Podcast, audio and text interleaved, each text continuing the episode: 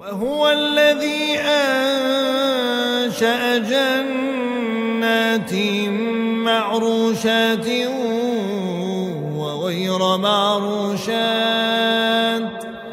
والنخل والزرع مختلفا أكله والزيتون والرمان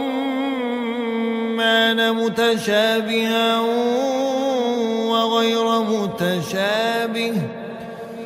كلوا من ثمره إذا أثمر وآتوا حقه يوم حصاده ولا تسرفوا إنه لا يحب المسرفين